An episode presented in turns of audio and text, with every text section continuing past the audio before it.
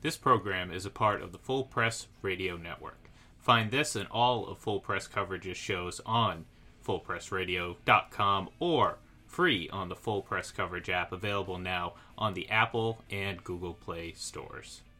Hey, this is Sal Paolantonio of ESPN, and you're listening to Ira and Clark on the Eye Test for Two podcast.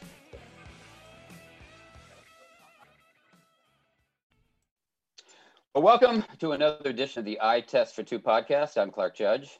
I'm Ira Kaufman. And we're both Hall of Fame voters who are joined each week, as we are today, by our Hall of Fame producer, Ian Glendon. But, guys, this is no ordinary podcast because we're privileged to have one of the greatest wide receivers in pro football with us. And I know what you're thinking. Oh, greatest wide receivers, Jerry Rice. Uh, Randy Moss? Lance Alworth? Nope. It's someone who in 1982 did something no one else has, and that's average an astounding 129 yards receiving per game, which is still a single season NFL record. I'm talking about former Saints, but especially Chargers star wide receiver Wes Chandler, one of the greatest athletes in the University of Florida history. Ari, you know about that. The first NFL yeah. receiver to produce over 1,000 yards receiving his first three years in the pros, and a pleasure, a real pleasure to cover when I was with the San Diego Union Tribune. Wes, been a long time. Thanks so much for joining us. My pleasure, my friend. I certainly uh, appreciate you having me here, and good morning to all of you, and certainly those down in uh, the swamp. well, I spoke about that 1982 season. It was, as you know, a strike shortened season reduced to nine games. You played in eight, at over a thousand yards and receptions. I think he had nine TDs, uh, probably 10 overall, I think, because he scored one rushing, I think. But anyway, if you do the math, that would make you the NFL record holder for single season yards with 2,000 yards, over 2,000 yards in receptions in a 16 game season. What do you remember most about that year, Wes?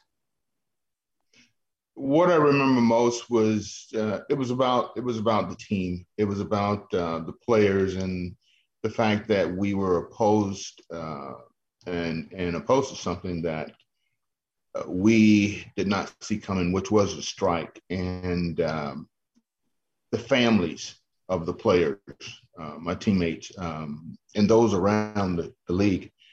Uh, what were we going to do? What decisions we were going to make that was going to have an impact on their lives. I mean, after all, uh, the contracts were not what they are today, where you could afford to sit out. And so it put a lot of players at the crossroads. Of course, you had teams who had players who were playing uh, on behalf of the club, yet, you know, you you had players who thought about going across the picket line. But I think for the Chargers, we were very strong we were very united, and we we decided that as a club uh, to the organization, we would stay out, do our best to stay in condition, to stay attuned to uh, our offense and defensive um, game plans, whatever the, the those were uh, during that time for that season. Uh, and I think the fact that we decided to collectively stay together was probably the, the thing that stood out the most in terms of on the field when we returned. I think it was because of our commitment that afforded me uh, and my teammates to stay in condition and still be mentally ready for for the season to to start again. Well, I mentioned that you played with the Saints, and you did, and you were a star with the Saints, but the Chargers acquired you in 1981 to replace JJ John Jefferson, who was traded away to Green Bay in a contract dispute. I talked to Dan Fouts not long ago, and we were talking about you. And as you know, Dan's one of your greatest admirers. And he told me the story that I've heard told several times by people there that after your first practice, he went to Charlie Joiner and Charlie said, What do you think? they were talking about you. and Dan said, He's better. He's better.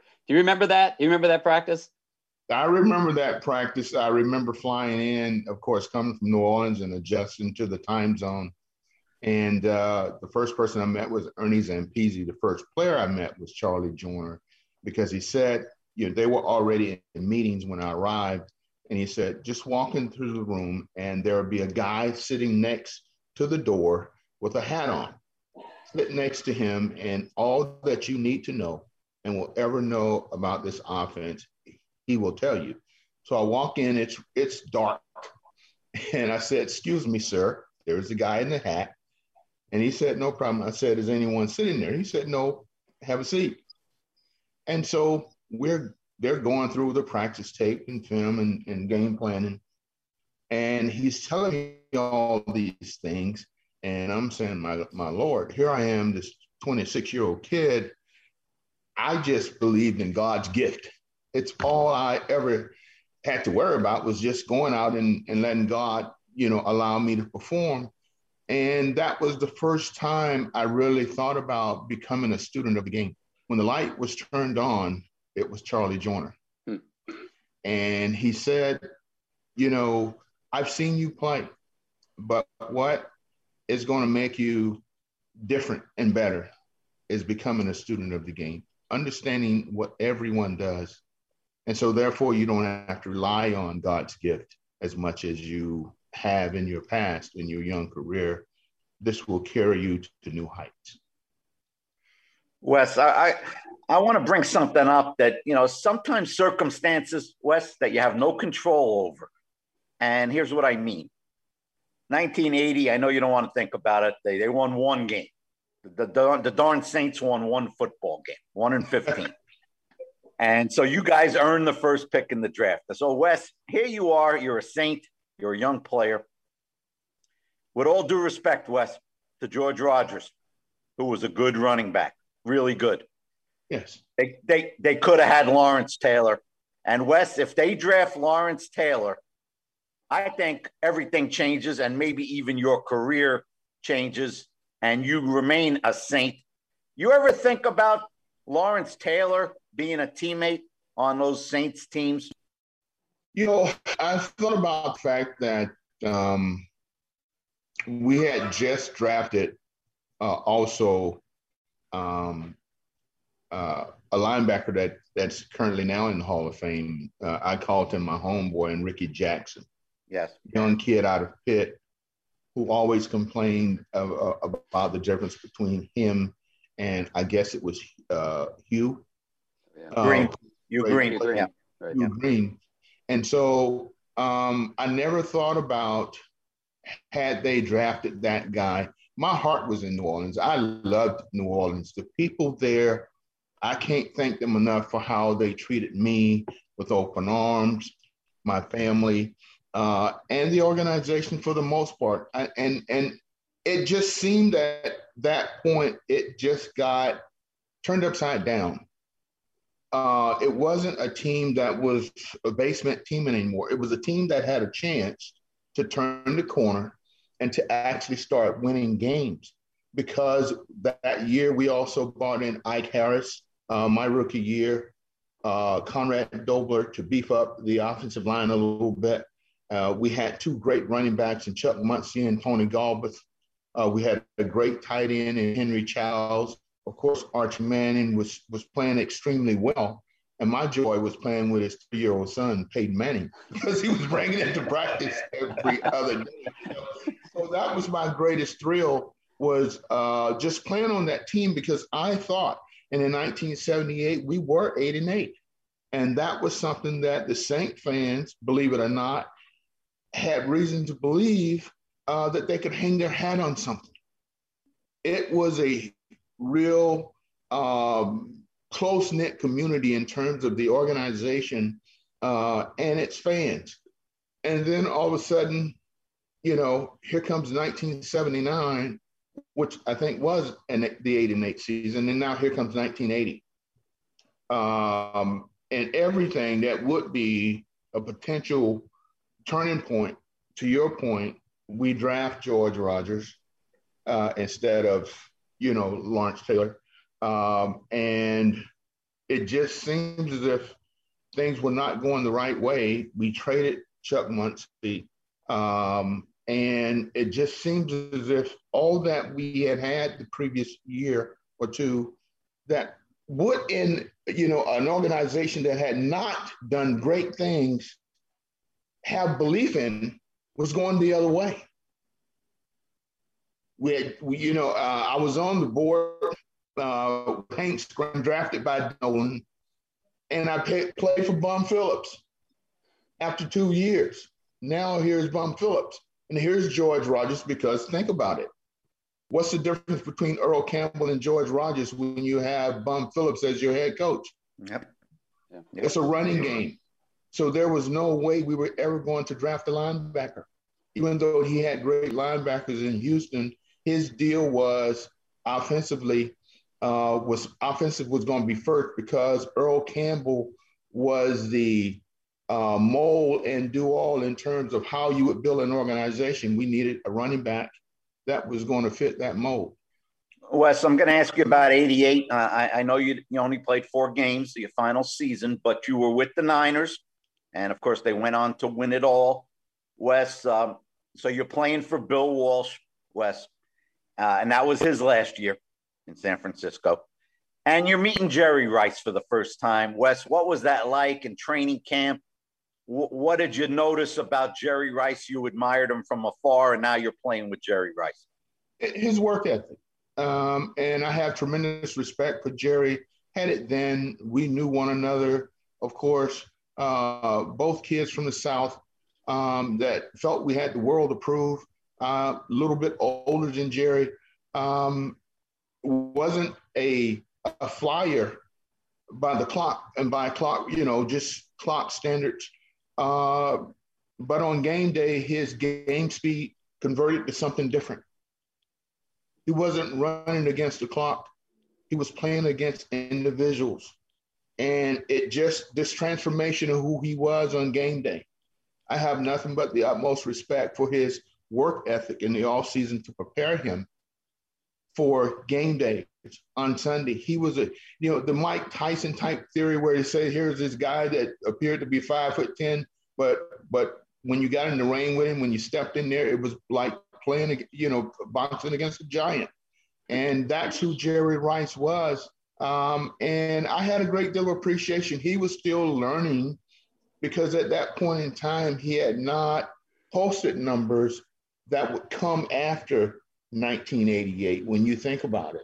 So I got to see uh, the the coming of Jerry Rice at that point in time, and for me in my career, it was it had been what it was going to be. There was no need to hang on and to see what it could be. I thought that I had given everything to this game that had been so great to me, but I had a three year old son and his life was passing me by. So when I called for that press conference for retirement, either you cut me or, you know, I'll, I walk away from the game under my own control which my attorney did not like at all, I just felt that I was going to be more at peace uh, making that decision. Even though it was a tough one and a hard one, I was not going to let the organization determine my fate at that point in time in my career. And Wes, did you have any idea that that would be Walsh's last year in San Fran? Not at all. And when I when I look at that team, of course, uh, Seifert was the defensive coordinator great coach in his own right, went on to have great success. Mike Holmgren was the OC. Um, Ray Rhodes was a defensive uh, back coach. Denny Green was my position coach, and they all had illustrious, you know, uh, fantastic co- head coaching careers. But for me, I was like the elder statesman. Myself, Dwaine Board, and Joe Montana. We were the oldest guys. Keena Turner was a little bit younger, but we were oldest guys, and they used to call me Grandpa. But just the year before, two years before, you know, a couple years before, you know, I had torched this team. It was my favorite team to play in the preseason to get ready for because it was like the last preseason game to get yourself ready to launch into a brand new season. But I had tremendous respect for the 49ers. It was no, they were no strangers to me uh, in terms of their competition. Of course, they had acquired a new secondary about that point in time. And that was the first thing I heard the Cover Brothers uh, and Tim McKyer. And, uh, you know, he would not stop talking. He could not stop talking. God bless him. I loved him. and we became close close friends. And uh, it was like the Cover Brothers. That's all I heard in training camp. And I'm saying, where are the days of Eric Wright and these guys? And here was Tim McKyer and Don Griffin, who were good good corners. But you know, for me, it's like I have really nothing to prove in training camp, even though it was a battle. I mean, I was number eight on the depth chart when I got there. Oh. They had acquired Dokie Williams from the Raiders as well. So here I was, you know, getting ready to prove myself all over again, going into year 11. In year 11, here I am, uh, got to prove that I have that I have the the wherewithal and the the football savvy to still play this game. You know, I could have moved and just play slide and hang on for years, but that's not who I was. We're speaking with wide receiver Wes Chandler on the eye test for two. And Wes, you're number one on our depth chart. So since you mentioned the 49ers, I do want to talk to you about that game in 82, because I was talking to Fouts about the Monday night game against Cincinnati. You certainly remember that one 10 catches, 260 yards, beat the team that had ousted you the year before in the playoffs. That was a big deal, and you routed them. But Dan goes, What about the week before? I talked to him about the week before. He had three touchdowns against the 49ers. And I think the one he mentioned the most, I went back and looked at it. I think it was against Eric Wright, the one in the end zone where he threw it up and you curled under Wright and it was sort of underthrown. But Wright had great coverage, but you made a improbable catch falling to the ground. And Dan said that was a circus catch. Nobody else makes that catch. That that to me was the easy catch because for me, it was always being able to put yourself in position to make the play as opposed to just reacting. So it wasn't a reaction, it was me setting him leaning outside because he had his back turned. And for me to lean outside, knowing that he's going to lean outside with me. And at that moment, you know, it's like a hint fake. I'm hinting that I'm going outside, leaning outside. He's going to lean, and it's easy for me now to just swing around him because I know I already see the ball. I'm tracking this this deep ball, and I know it's going to be inside of him. And the best way for me to do that is not to just immediately go, because that's not going to happen. Eric Wright was a great cornerback during that time. So it was to get him to go with me. And he wasn't a small corner. He was six foot one, yep. uh, 190 pounds. So he wasn't very small, almost six one and a half, actually. So I leaned outside and he leaned outside. And when I felt his pressure and anticipated that, it afforded me at the same time to come underneath. And that's that's what the intent was, and it worked out that way. It did work out. it did work out. You guys won that game. It was a shootout. Um, Dan also referenced uh, a Hall of Fame receiver. We, we were talking about, and you were talking about Jerry Rice earlier, but he referenced a Hall of Fame receiver, played earlier, played with the Browns, the Miami Dolphins. That's Paul Warfield, great receiver. And Dan said, Wes reminded me of Paul Warfield. And I said, In what respect? He said, Nobody could cover him. That's why nobody could cover him. Did you have that feeling when you stepped on the field that nobody could cover you? I had that feeling um, at that point in time, yes. I had that feeling when I was leaving Florida. Actually, I had that feeling when I got to New Orleans. But then I knock, I knock on wood and I say that with the greatest of respect and humbleness. Let me say that. Um, I think that in your preparation for what you know you're going to be up against the greatest players in the world, um, some of the greatest athletes in the world when it comes to defensive backs. Um, I prepared myself for the physical aspects of it. Having been a running back in high school and partially at Florida, the, the hit was no, the contact was not an issue for me. It was being able to be quicker, more nimble, uh, than they were. And um, so, you know, when I look back at your point of reference, Paul Warfield was my idol. He was playing for the Dolphins. I grew up in the yeah. state of Florida, you know, and and so on Sundays, that's all we were able to watch. There was no uh, Tampa Bay Buccaneers at the time.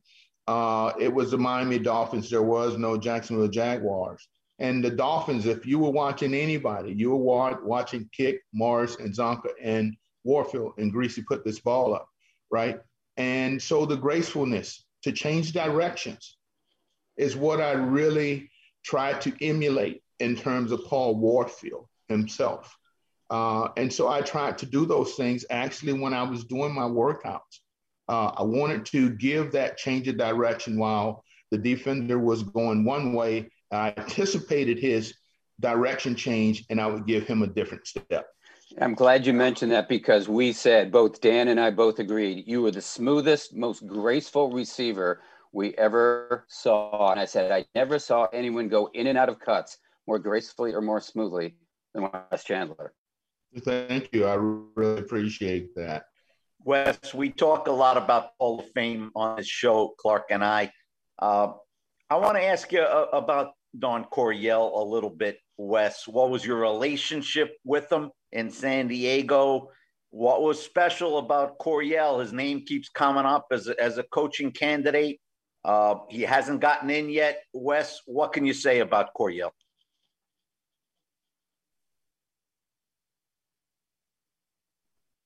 Changed my life. Had a major impact on my career. Um, nothing but the greatest respect for the person that he was, the impact that he made on the game, changed how defenses saw the passing game. He was an innovator. At that time and during that time, there was only two offenses that most teams marvel at. It was the number system and the West Coast system. One of those guys, with all due respect, is already in the hall. And I think just for the innovation in itself, not going to a Super Bowl is what defined who these two gentlemen were. And by all means, Don Coryell changed the game. And when you look back at the success that the San Diego Chargers had and the offenses who emulated later on and won championships because of the number systems, uh, be it the Redskins, be it the Dallas Cowboys. Okay, a lot of teams started running the number system because it was easier for the players to adapt to because all you had to do is learn the tree. That it went from the first receiver to the from the single receiver to the double, and you told both backs what to do. And that is easy as pie. Where the West Coast, you had to learn, you know, lines, ropes, cords. You had to learn those things, right? Uh, and it was a system that was a little bit different it was high low and it was rubs. It was everything innovative that you had to adapt to from a defensive perspective. But when it came to the ball getting down the field, it was a number system that changed the game and how the game would be played. Um, and I've seen the Redskins have tremendous success. I've seen their quarterbacks, I've seen their, their core receivers. Because of that, Troy Aikman also in Dallas, Michael Irvin in Dallas. And when you look at those, the St. Louis Rams as well, they ran these systems. And there are a lot of players who are in the hall and a lot of coaches who got accolades, including Mike Martz as well, because of this. And the very person who, in, who bought this in is not in the hall. And I sit here today, not about me, but about a guy who gave me a chance to play the game at the greatest, at the highest level and have an impact on it because of his innovation. And it was successful for Dan, it was successful for Charlie, it was successful for Kellen, it was successful for James Brooks, it was successful for Chuck Muncie to James. It was successful for Gary Anderson and anyone that was in our offense at that time. And one year was successful for Bobby Duckworth, 25 receptions, over 800 yards. It was successful for Pete Holohan. And it didn't matter uh, because the game offensively, you only have one ball and you have to learn how to play the game. For seven straight years, I led the San Diego Chargers in receiving yards and touchdowns. And I'm grateful that my two teammates, receiving teammates, are in the hall and the quarterback. But the man responsible for all of this success is not in the hall. Is it simply because he did not get this team to Super Bowl? Is that what it's really based on? Or the impact you have on the game?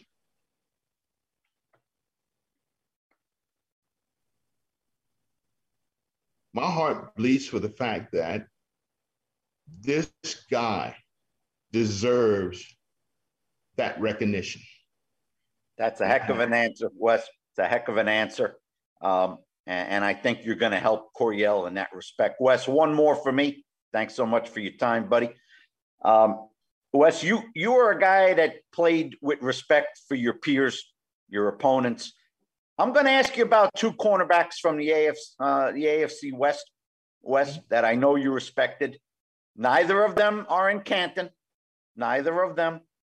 Albert Lewis of the Chiefs and Louis Wright of the Broncos. Wes, what were your battles like with those two gentlemen?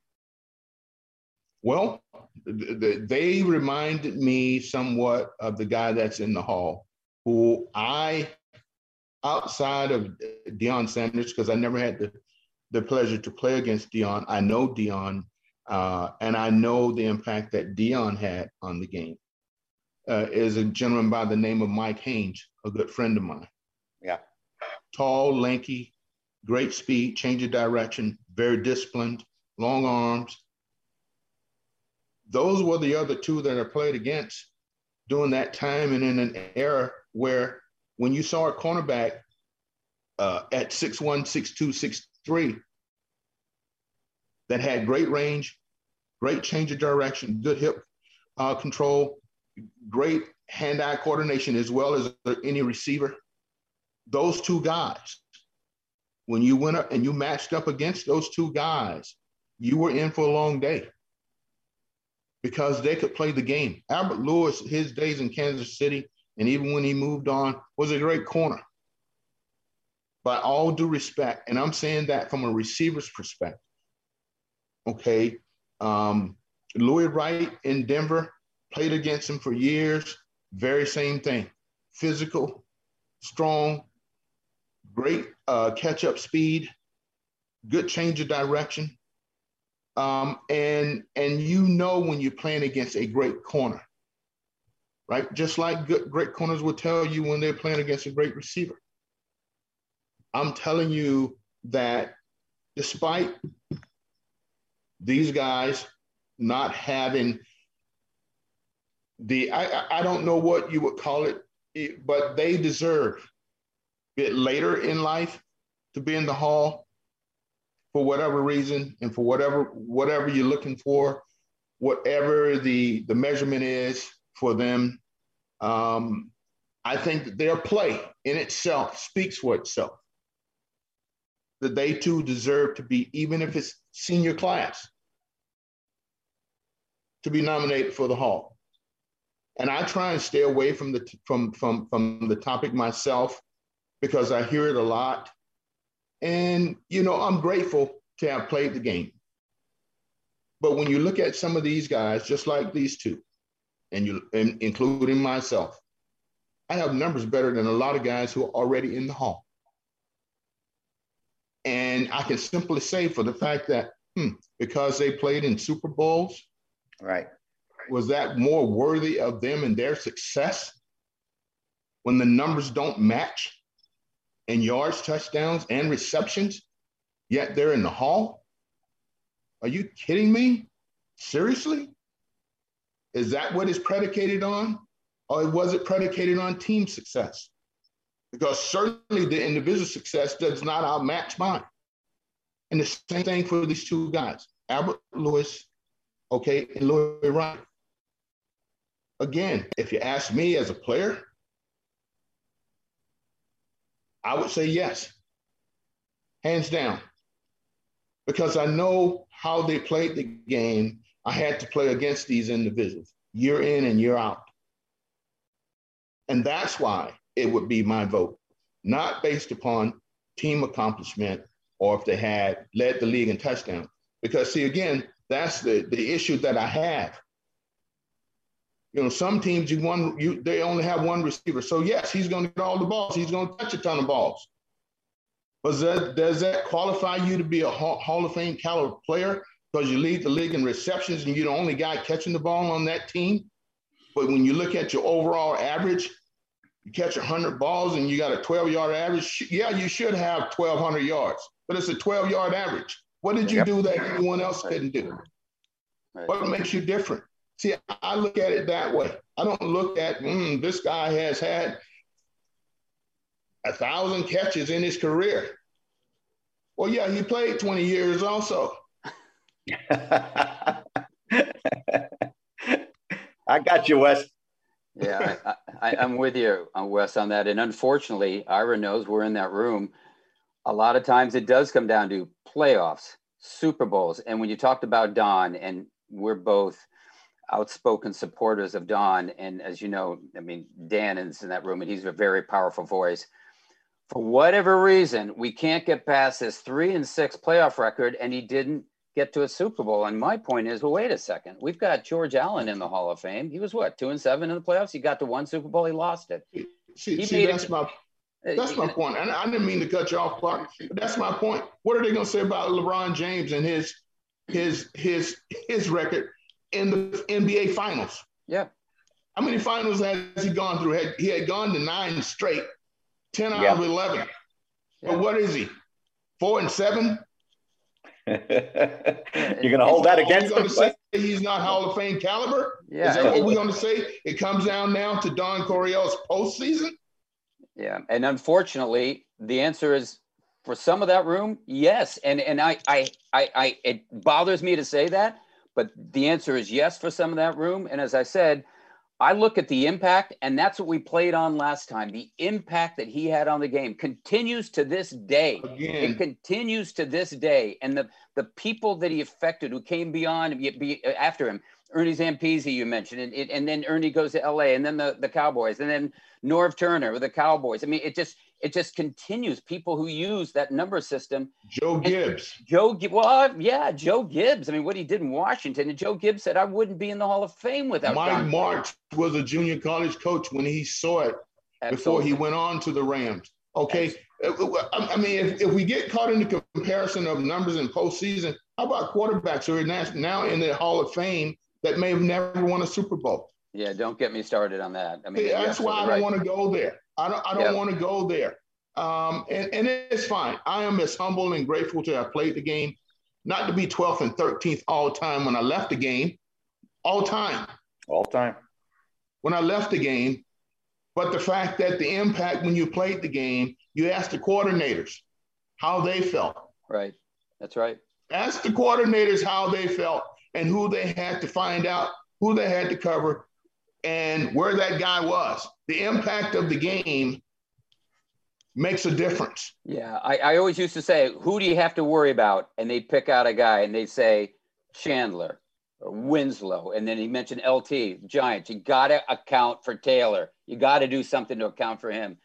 Um, and you're right. I mean, I, I, I don't, I, I, I am so frazzled by this. And Ira knows because he's heard me in that room because the impact that Don had on the game is everlasting. He changed the game. What more do you need to say? He changed the game, and I don't care what is in the postseason. He, he he changed it, and the Redskins wouldn't be the Redskins without him, and the Cowboys wouldn't been the Cowboys without him. So um, I don't know what's necessary. You know, um, as I said, guys, I'm I'm just as humbled to have played for the man, and grateful to have had the teammates that I had, and um, I'm happy for them. But I think the game uh, and the guy who afforded the possibility deserves that opportunity. Couldn't agree. I think he more. really does.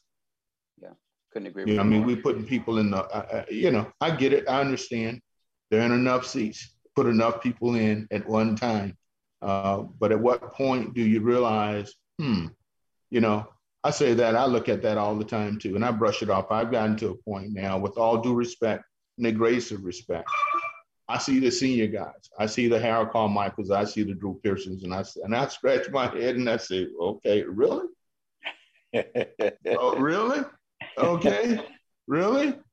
Um, but that's fine, you know, because again, at the end of the day, I'm more concerned about Don Coryell than I am Wes Chandler, because I know what my impact was, and the guys that played against me, and the defensive coordinators who stayed up late nights worrying about where I was during that time and in that era, they know, and the players who had to play against me, they know too. See, it's different when you're on the field and you're having a conversation off the field, understanding the impact. Again, it's like the guy who says he's going to beat Mike Tyson, and you're sitting there across from the guy in the interview in the pre-fight, and you see the guy that's 5'10, 220 pounds, and then all of a sudden it's fight night and that bell rings. He ain't the same guy because now you got to really fight. It's not conversation anymore. So that's how I feel. you talk to me now, but when the game had to be played and you had to put that corner out there, were you going to leave him on an island with Wes Chandler? Or were you going to have to give him some help, a cover up for him? And remember, we didn't play in an era where it was a lot of cover two, right. okay, uh, and zone. It was a lot of man coverage. Yeah. Yeah. And we saw the best of the best. I came in when the era was just changing away from bumping and run, bump and run, completely down the field. and if 13th and 12th all time at the end of actually 10 years don't get me in, okay, fine. How can you go that far in a 10 year period, be 10th, 12th, and 13th all time? In a 10 year period.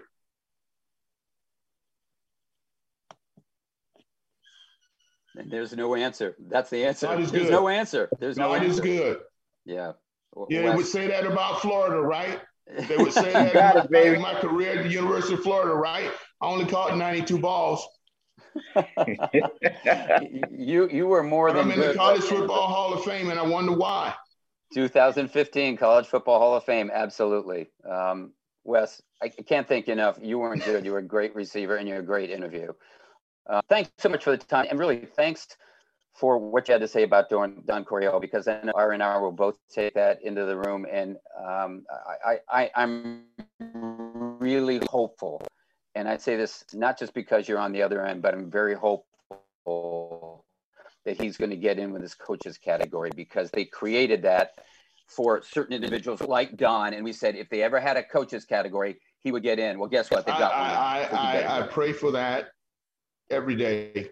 Every year when I see uh, it's time, I, I pray for that because I know what this man did for a lot of lives and a lot of players, not just in San Diego, but abroad, because someone adapted to his system and believed that that system would create great success for individual player play as well as great team play.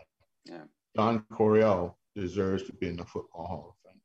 Couldn't agree more, Wes. Wes Chandler, thanks so much. Really enjoyed it. Been way too long. Thank you, Clark. Thank you, Ian, for having me.